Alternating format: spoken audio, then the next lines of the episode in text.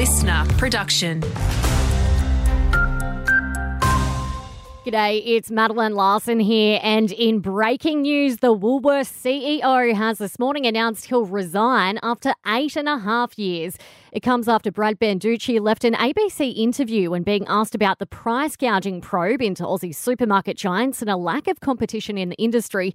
Here's the moment on Four Corners that aired earlier this week. I, I shouldn't have said that, Angus. Are, are we going to leave it in there if we are? Well, I mean, if, if we're on the record. You said it. I mean, you know, let's let's move on. But yeah, Yeah, no, Um, I'm, I think I'm done, guys. He'll be replaced by Amanda Bardwell from September 1.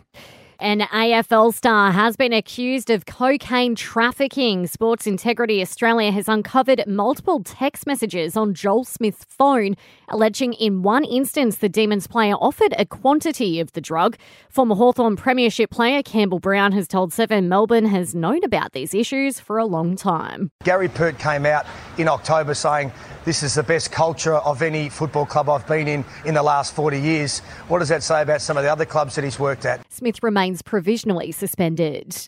Just who will be Queensland's next police commissioner remains unknown this morning. It comes after Katarina Carroll announced yesterday that she'll step down from next Friday and won't be drawn on who should replace her.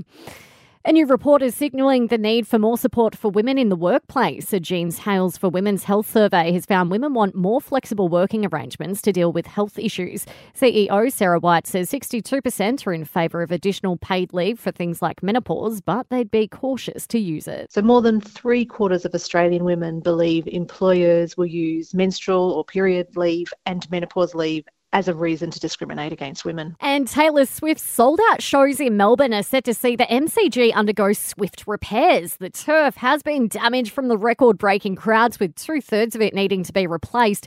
The pop star plays in Sydney later this week and was spotted on a girls' night out with support act Sabrina Carpenter last night.